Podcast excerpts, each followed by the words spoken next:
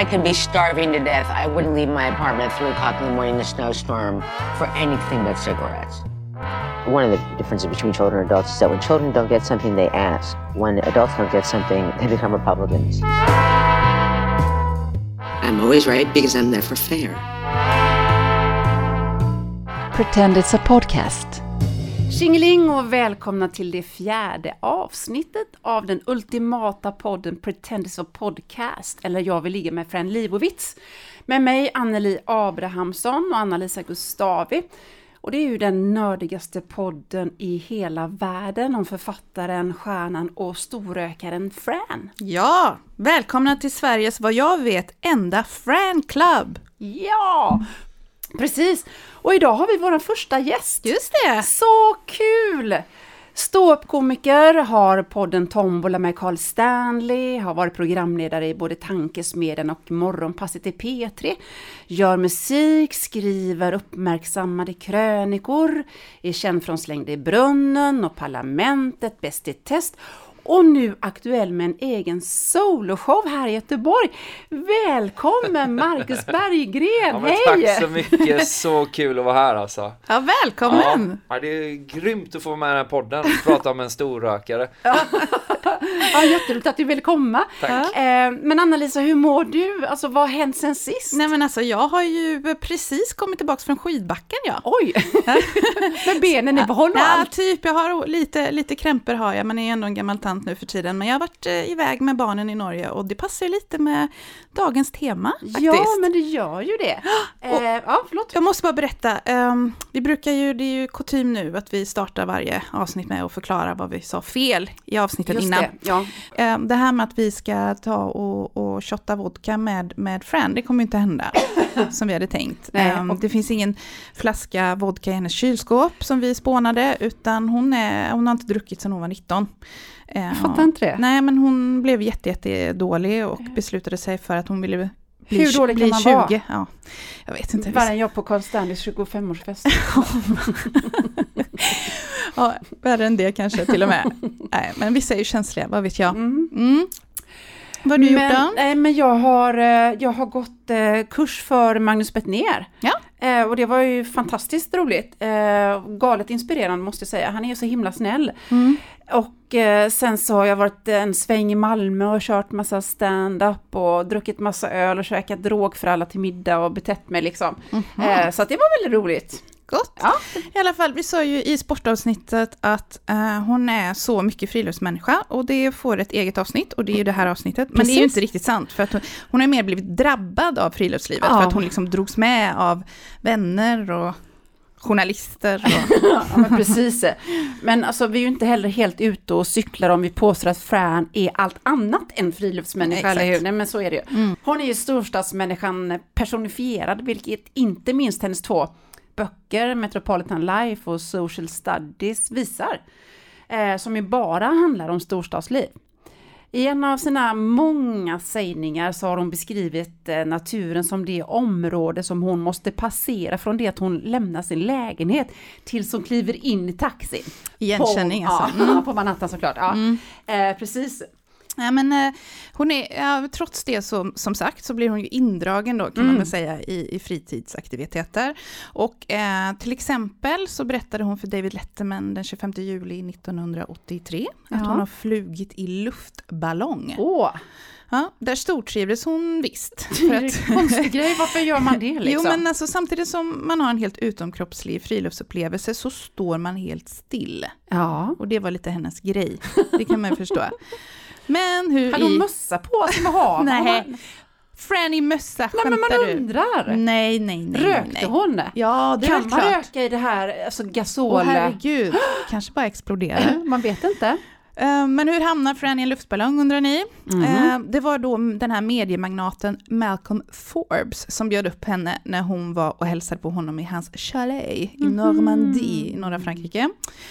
Lite bakgrund om Malcolm Forbes då. Man känner ju igen Forbes Magazine. Absolut. Det är ju sånt där fräscht näringslivsmagasin. Jag läser det inte själv, men det känns ju som att det är en sån här tidning för härliga entreprenörer, mellanchefer och manliga arbetslivscoacher typ. Ja, det är sådana som man swipar höger på Tinder. Nej, jag tror det är vänster. Okej. Nej, men ni vet, de har ju de här listorna som kommer ut varje år, de här fräscha USAs rikaste personer, USAs rikaste kändisar, USAs mäktigaste personer, världens miljardärer, bla bla bla, USAs längsta kukar och så vidare. Malcolm var ju son till grundaren och tog över efter hans brorsa. Bruce dog 1964. 48 år gammal. Ja. Vi vet inte varför han dog. Nej, man undrar lite. Man tänker att han tar livet av sig. Men man tänker det. Är man så rik så tar man livet av sig. Ja. Om man är 48 och rik så gör man det absolut. Om man dör när man är 48 och inte står vad det är för någonting, då är det det. Ja. Om man vill ha en god känsla så kan jag ju berätta att originalnamnet på tidningen var alltså Forbes Devoted to Doers and Doings. Alltså ett magasin för sanna strebers helt enkelt. Malcolm var då säkert en ultrakapitalist, och det är så intressant för att Fran har ju många vänner och har haft många vänner i sitt liv, när man tänker, men va? Ja. Vad fan allvarligt, du är ju typ leftist, du så här, tror på socialism i någon form. Men då tänker jag så här, man får inte glömma att hon är född och uppvuxen i USA. Där har man liksom kapitalismen i blodet, det är svårt att komma ifrån. Jag har massa nära vänner där som är supervänster eller liksom middle of the road, men som ändå inte kan komma ifrån att de är födda i det här kapitalismens hjärta. Och jag tror också att det kan vara en del av the American dream, att man, att man inte är avundsjuk, utan good for you, att man ändå ska vara glädjad åt sin nästa liksom, och sånt där. Tror du inte? Jo. Men hur som helst, Frans vänskap med Malcolm då är ju också intressant i det avseendet att hon är vän med väldigt många homosexuella män. Ja. Och det har man ju förstått i efterhand, eftersom de i regel på den tiden då inte outade sig. Nej. Så Malcolm var ju liksom the American dream, han var otroligt rik och dekadent, levde ett utsvävande liv, hemligt, men som alla visste om. Ingen pratade om det offentligt, och det var väldigt vanligt med så här rika, vita, mäktiga bögar. De var liksom skyddade. Det var en enorm liksom skandal när han sen dog och blev faktiskt outad ganska kort efter sin död av det här Out Week Magazine. Det var en stor grej. Men i alla fall, han skyddades, så var det det liksom för dem. Så han levde ett utsvävande liv, och en av hans vänner var Fran helt enkelt.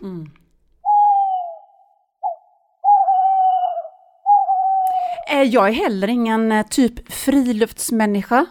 Då kan vi ju på riktigt säga att vi är Frans. Eller hur? Min son Elias, när han var liten så var vi, vi var i ett område i närheten av där vi bor.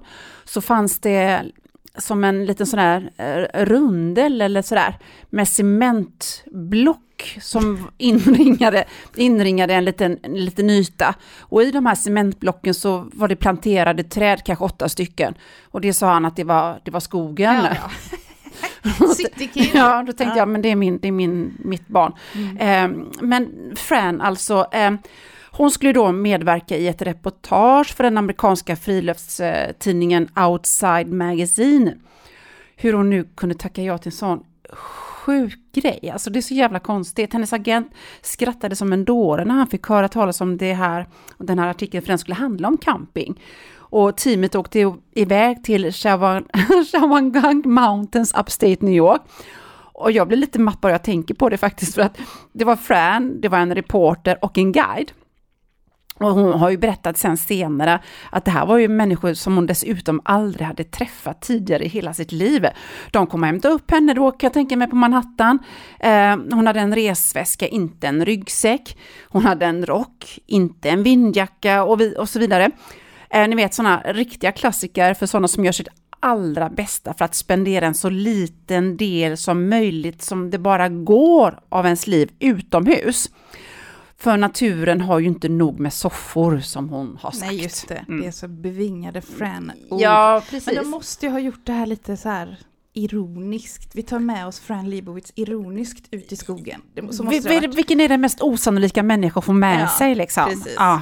Men jag kan väl relatera till detta, att hon inte liksom är en outdoorsy person. Jag är verkligen en inomhusmänniska. Men jag önskar att jag återigen då att jag kunde vara som Fran och liksom äga den biten. För jag tycker jag lever med en skam.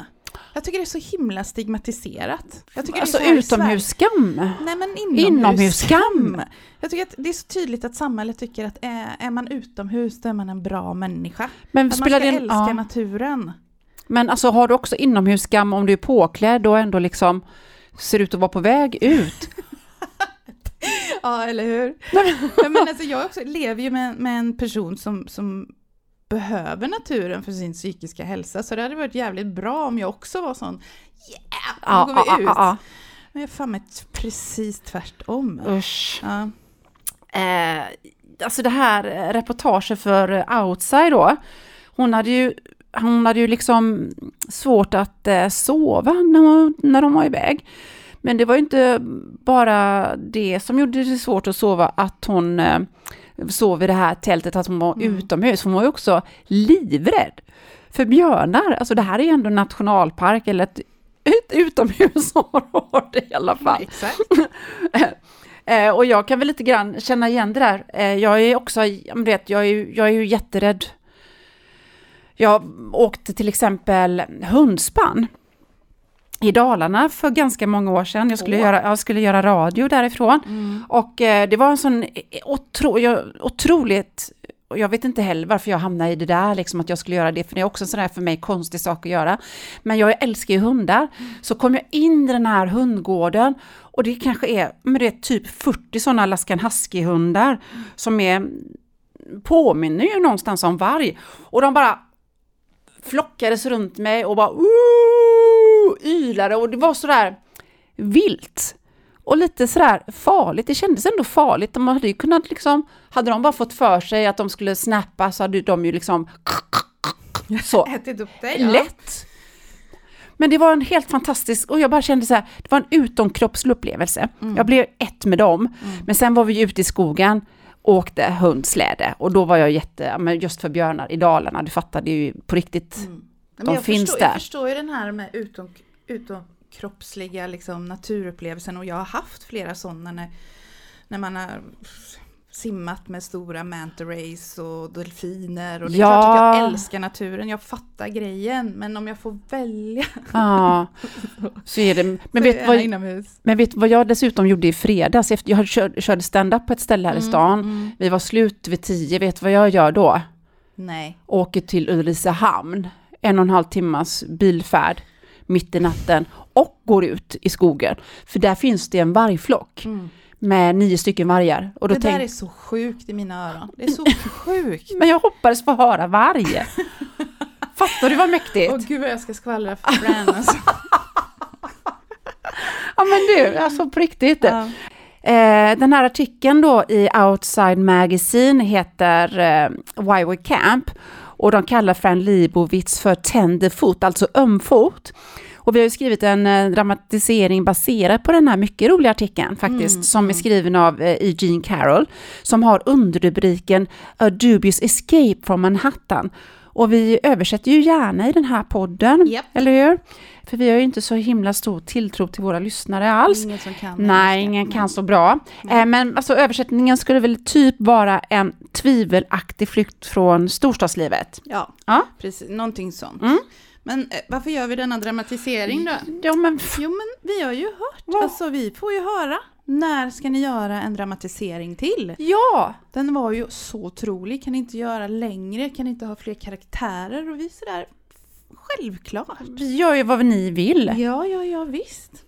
Och på första sidan av den här då, Why We Camp, augusti-juli-numret då, från 83, så är liksom så här, Fran Lebowitz wants to know why we camp. Och jag bara, eller inte. Nej, eller inte. Camp förresten, när vi säger camp hela tiden så kommer jag att tänka på, kommer du ihåg för några år sedan när det var Met-galan, det var förra året kanske, du vet, modevärldens Oscars. Just det, och så hade de camp som tema, men camp är alltså den här estetiken som är så stor i drag och hbtq generellt. Och så många av dem som skulle gå var bara, va?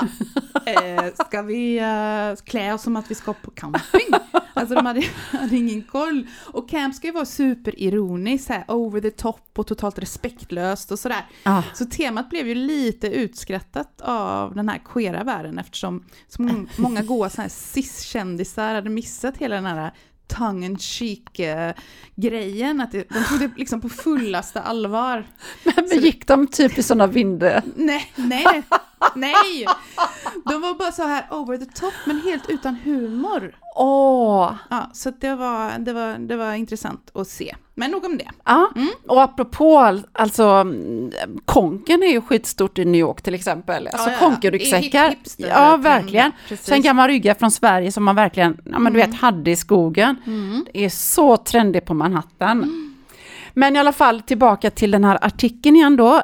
På bilden där de sitter i ingången till tältet så är hon klädd i blå jeans. Rödbruna loafers. Beige kamelhårsrock. Röd lammullströja ser det ut som. Och så har hon en vit skjorta under som sticker upp lite i halsen. En sån riktig klassisk Fran Lebowitz look. Och så har de vänsterarmen sådär nonchalant lutat mot en brun resväska i läder. Och bara det här med att åka iväg och kampa. Men resväska, alltså det väckte en del munterhet hos de andra, minns jag att hon har berättat någonstans i någon artikel liksom.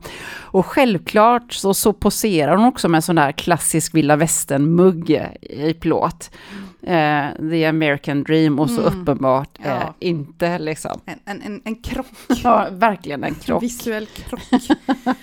Okej, scenen börjar då. Ja. Jag är Fran den här gången. Du är Fran och jag är alltså Jean-reportern. Okej, nu ska vi verkligen vara tydliga med vem som är vem här. Det har vi, trots att vi fick mycket bra liksom, hurrarop och så sist så fick vi också lite kritik kanske. Så vi testar här igen. Men jag är Fran. Ja, och sen, precis. Och sen har vi också då George. Och jag är också George, men jag ska vara jättetydlig. Du är guiden då. Guiden George. Okej, Fran.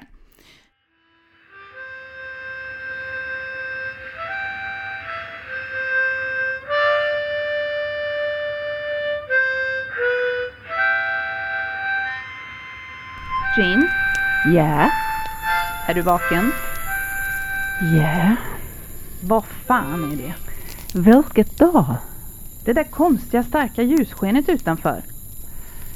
Det är månen, Jean.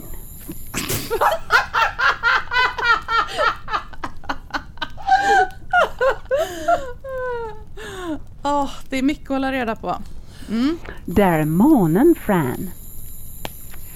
Vi är i ett tält. Fran Lebowitz ligger till höger om mig och George Butler, the guide, till vänster om mig. Ja, just det.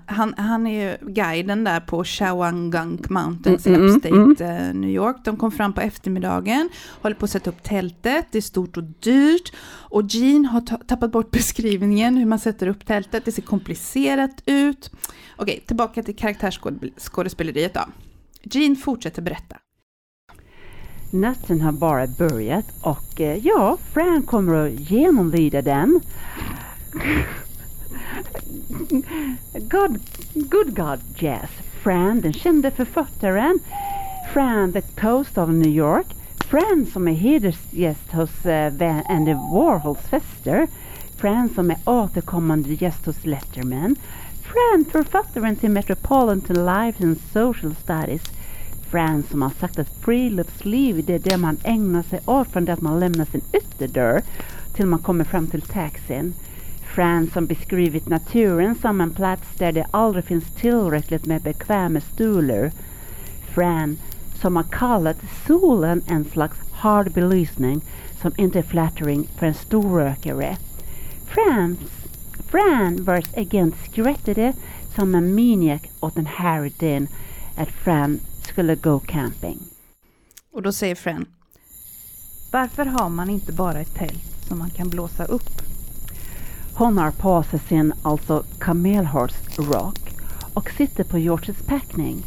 Hon är mörk och inte särskilt lång. Hon är lika lång som Martin Scorsese. Det står inte det, skulle jag bara vilja säga till. Ja. Hon är inte särskilt lång. Hon är snygg. Mycket snyggare än på bild. Och nu säger George då: Här. Det bästa är om du går in i tältet och håller upp det i mitten. Så Fran, om du typ bara kryper in så sätter Jean och jag igång och förbereder med pinnarna. Så säger Fran: det här kommer inte sluta någon S&M-grej, va? Ja, de verkar ju ändå ha lyckats till slut, va? Mm, ja. De får upp tältet. Ja. Mm. Och då säger Jean: "Visst ser tältet fantastiskt ut." Och sen så sitter de utanför tältet och bara typ sitter. Och sen sitter de alltså utanför tältet och bara sitter. Det finns liksom ingenting annat att göra. Och jag, alltså Jean, försöker väl lätta upp stämningen. Där kan man tänka genom att säga att det är soft och lugnt och skönt att bara sitta och ta det chill och inte göra någonting. Där Fran menar att det går att göra ingenting i New York också, bara därför de gör det i en soffa. Och så berättar hon hur hon spenderar mycket tid på soffor utan att skriva någonting. Och säger Fran: "Toaletten? Jag har tagit med toilet paper." "Bra, men hur ska jag..." "Du kommer tillbaka med paper och du har använt det. Och så kastar du det elden." "Du skojar." "Nej, jag skojar inte. Jag tänker inte göra det." "Det finns väldigt mycket en ensam kvinna behöver göra ute i vildmarken." "Det finns mycket en ensam kvinna inte vill behöva göra ute i vildmarken." "Ja, klockan går. Det blir klockan 8. 7:30 också." 7:30? "Vi åker till stan och går på bio. Kampare får gå på bio. Jag hade inte haft något emot att gå på bio." Ja, det är fasken nu. Ja. Herregud vad långsamt det går där ute i vildmarken. Man kan förstå att de blir rastlös. Jag blir rastlös av att läsa liksom. Ja. Alltså jag skulle aldrig våga vara där ens en gång. Alltså jag vet, jag är ju jätterädd för skogen. Så sätter du dig i bilen i 1,5 timme och åker till Ulricehamn för att lyssna på varg. Jag är en komplex kvinna. Nej, vet du vad jag ska säga vad du är? Ja. Du är en modig kvinna. Och också för att om du är rädd och ändå gör det, för det är det som är mod, tycker jag. Ja, men i alla fall jag kan ju berätta en annan sak som inte är så jävla hedervärd, men jag hade ju hund under många år som inte heller var så där, som fick inte vara jättemycket i skogen på grund av min rädsla. Och vi var i Bengtsfors, jag och min sons pappa var i de här skogarna där man spelade in Ronja Rövardotter i Dalsland. Ja. Da, da, da, da, da, da, da, da. Fick du feeling? Jag fick lite feeling.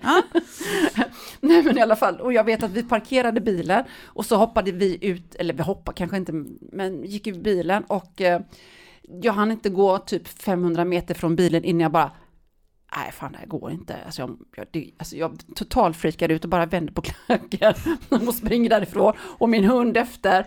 Och det blev ingen skogspromenad. Med hunden då? Hon tyckte om att åka bil. Ja, det var ju typ för henne då. Ja, i alla fall. Det som händer efter maten är att de går runt ute i vildmarken och letar efter rävgryt. Och det här låter ju som en typisk Fran-aktivitet, eller hur? Eller hur? Absolut. Undrar om hon liksom tjovar den jävla gryten också. Liksom. Man vet inte. En typisk franism. Men du, kanske skulle vara värt att skapa en klädkollektion. Vad tror du om det? The Outdoor Fran. Varför inte? Med en sån egen konkenryggsäck. Det skulle hon kunna ha. Eller hur? Ja. I alla fall. Tillbaka till scenen i Shawangunk i Upstate Manhattan. De sätter lyktan i tältet och George letar igenom sin packning medan Fran gör det hon är bäst på, prata om skrivande. Då säger Fran: "De flesta författare som jag pratar med arbetar varje dag. De skriver 4 timmar om dagen kanske. Jag skriver 1 gång i månaden. Jag börjar 1 eller 2 på natten och skriver tills det är klart." "Jag får se på ditt vapen, George." "Det är laddat."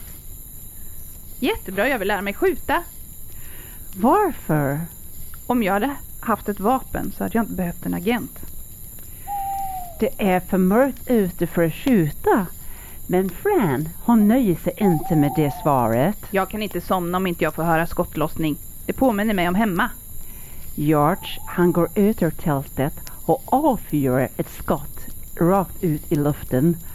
Skottet flyger som en röd blixt genom natten. "Jättebra. Tror du att du träffade någonting? Imorgon kanske vi hittar en död kalkon eller något." Okej. Och då går de och lägger sig. Och Fran oroar sig lite för vad som händer när det blir kallt. Hon kan inte somna och sådär. Så då tar de fram ett exemplar av Screw Magazine. Alltså Screw Magazine. Alltså Alltså det var ju ett pornografiskt magasin som var stort på den här tiden. Det var ganska banbrytande faktiskt. När det var som störst så sålde de alltså 140 000 exemplar i veckan. Och målgruppen var ju gay män. Men även straighta män köpte ju den här tidningen. Och där ligger de alltså i det här tältet och kollar på bilderna. Och Fran bläddrar fram till kontaktannonserna. Man undrar ju faktiskt lite vem som hade med Screw Magazine. Fran känns inte rimligt. Eller, hon hade ju kunnat ta med det som en kul grej. Eller hur? Men den här George är lite misstänkt. Ja. Men då läser Fran i alla fall från kontaktannonserna. Sökes kvinnlig slav. Du kommer att bli tränad av en elegant man. Det viktigaste är att du har en önskan om att vara en lyrisk slav i en trygg miljö. Vad är det här? Reklam för wax, säger hon. Just det. Och alltså wax, det är ju då... Skulle det här vara en annons för amerikanska lottakåren. Och för våra unga lyssnare kan vi berätta att lottakåren då är en militär frivillig organisation för kvinnor. Så läser hon en till då. Läcker kvinnlig hedonistisk bodybuilder. Du vet att bakifrån kan man inte se om en bodybuilder är en kvinna eller en man. Och då säger George, alltså guiden. En del av kvinnorna tar steroider. Det gör att de får manliga drag och egenskaper. Som var då? De viskar inte. Nej, precis. Natten den fortskrider ju. Och Fran skulle kunna tänka sig en miljard platser som hon hellre skulle vakna upp på. Det här lilla tältet, det påminner henne om hennes lägenhet. Hon känner sån klaustrofobi. För även takhöjden påminner om hennes gamla lägenhet. Hon mår dåligt, säger hon. Klockan är 7 på morgonen och det kan ju lite grann förklara kanske att hon mår så dåligt som hon gör, eftersom att det här brukar väl ändå vara vid den tiden som hon brukar gå och lägga sig i vanliga fall, eller hur? Ja, just det. Det är ju en chock för hennes lilla kropp. Hennes 1,58 centimeter långa kropp får en chock liksom. George, han sitter där ute, kan jag tänka mig, vid en öppen eld, steker ägg till frukost. Men Fran vill inte ha några ägg. Hon hoppar till och med över kaffet eftersom hennes kropp inte klarar av något så näringsrikt så tidigt på morgonen. Hon börjar se slutet ändå på den här resan eftersom hon måste åka tillbaka till New York för ett sånt där reading-gig som hon ju då försörjer sig på. När de åker hem tänker Jean redan lite nostalgiskt tillbaka på en scen som utspelade sig i skymningen. George hade sagt något i stil med jaha, ska jag köra? Ja, gör det ändå. Kom ut tjejer, det är jättefint här ute. Och då säger Fran, vad sa han? Han sa att vi skulle komma ut för det är jättefint där ute. Bra, han kan berätta allt om det när han kommer tillbaka in i tältet.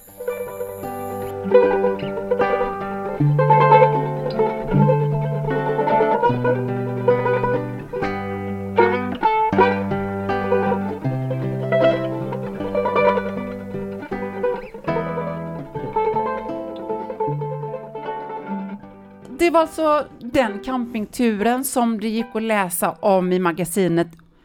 Vad är det för magasin? Why We Camp 83. Nej, Outside Magazine. Det är ju en sån hög episk igenkänningsfaktor. Verkligen. Eller hur? Ett annat fritidsintresse som Fran ägnar sig åt är att sova. Hon skriver ju om det i sin första bok Metropolitan Life som kom ut 78. Hon tycker att det är både behagligt och säkert att använda sig av sömn. Faran är dock att sömn, alltså att sova, verkar vara beroendeframkallande.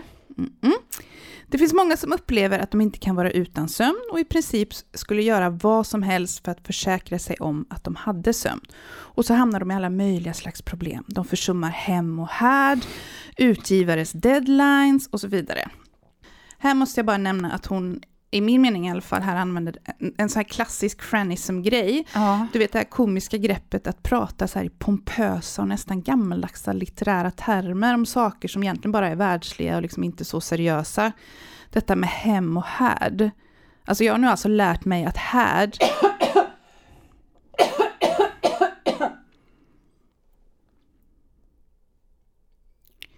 Detta med hem och härd. Jag har nog alltså lärt mig att härd heter hearth på engelska. Alltså det vore så spännande att läsa ny litteratur från henne. Hur hennes språk utvecklas. Man ser ju såklart i hennes krönikor och sådär. Ja. Hon skriver ju regelbundet för Vanity Fair och är det New York... The New Yorker. The New Yorker, ja. Och så. Men jag vet förresten inte om vi har nämnt det, men hennes två böcker, alltså hennes enda böcker, det är ju inte skönlitterära verk. Det är ju liksom en samling essäer. Ja. I och för sig barnboken då, men det är den tredje boken, den är ju väldigt skönlitterär. Väldigt hittepå, men de här böckerna är ju en samling essäer. Hennes betraktelser av sin samtid helt enkelt. Och de grejer hon gör numera är ju också för magasin är ju i princip samma sak, bara inte i bokform. Men det kommer vi komma tillbaka till eftersom vi tar upp hennes texter i andra avsnitt. För det är ju ett jättebra sätt att lära känna Fran. För det är hennes egna ord i nutid om olika specifika ämnen. Och jag tänker det att vad som är grejen med Fran när man hör henne så är hon ju väldigt sådär nutida. Medan hennes litterära språk påminner om Jane Eyre eller liksom det är ju lite mer, men hon är väldigt gammaldags, men det som jag sa att det känns som ett grepp att det ganska blir ju väldigt roligt när man pratar om helt mundane, alltså världsliga saker på ett så här super liksom litterärt sätt. Ja, det blir ju den här motsägelsen, liksom de här krockarna som man ändå vill ska uppstå liksom i någon slags... Skapar ju känslor liksom. Absolut. Men i alla fall hon erkänner att hon själv nog faktiskt är en sovare, och i boken beskriver hon hur hon överkommit hennes enorma skuldkänslor för detta. Och fin som hon är så vill hon såklart hjälpa andra som är sovaberoende, och hon har därför instruktioner till andra sovare på hur de ska känna stolthet över sitt sömnbehov. Hur är du? Anneli, vill du berätta om hur ditt sömnbehov ser ut? Ja, alltså jag blir lite sådär... Du vet, jag har ju aldrig sovit egentligen. Jag sov ju inte ens när jag var tonåring. Så att jag kan inte riktigt... Jag är väldigt bra på att sova. Ja, och jag tror att min mentala hälsa hade varit väldigt mycket... bättre om jag hade sovit, för att mycket man rensar ju kroppen och systemet när man sover, så det är ju lite så, så du vet ju hur dåligt alltså, du fick alltså, när vi var på workshop i somras så blev det ju nästan Pusher Street där utanför mitt rum på kvällarna, för att jag hade råkat få med mig tabletter och inte du. Nej, precis. Så fick du en liten halva eller en hel innan du gick och la dig för att få sova, vilket är otroligt. Det är otroligt. Men i alla fall, hon gör de här instruktionerna då för andra sovare för att de inte ska känna sig skyldiga. Hon kallar det för The Fran Lebowitz Sleep Studies Program. Det låter ju inte pretentiöst, nej. Hon inleder med att få läsarna att förstå att sömn är en egenskap som inte är något man lär sig utan snarare en genetisk grej. If your parents were sleepers, chances are that you will be too. Man ska alltså inte vara ledsen för att man har sömnbehov. Ens föräldrar och förfäder hade nog också det. Och sedan listar hon ett gäng kända sovare. Typ så att vi inte ska känna att vi är losers då, för att vi sover. Ja.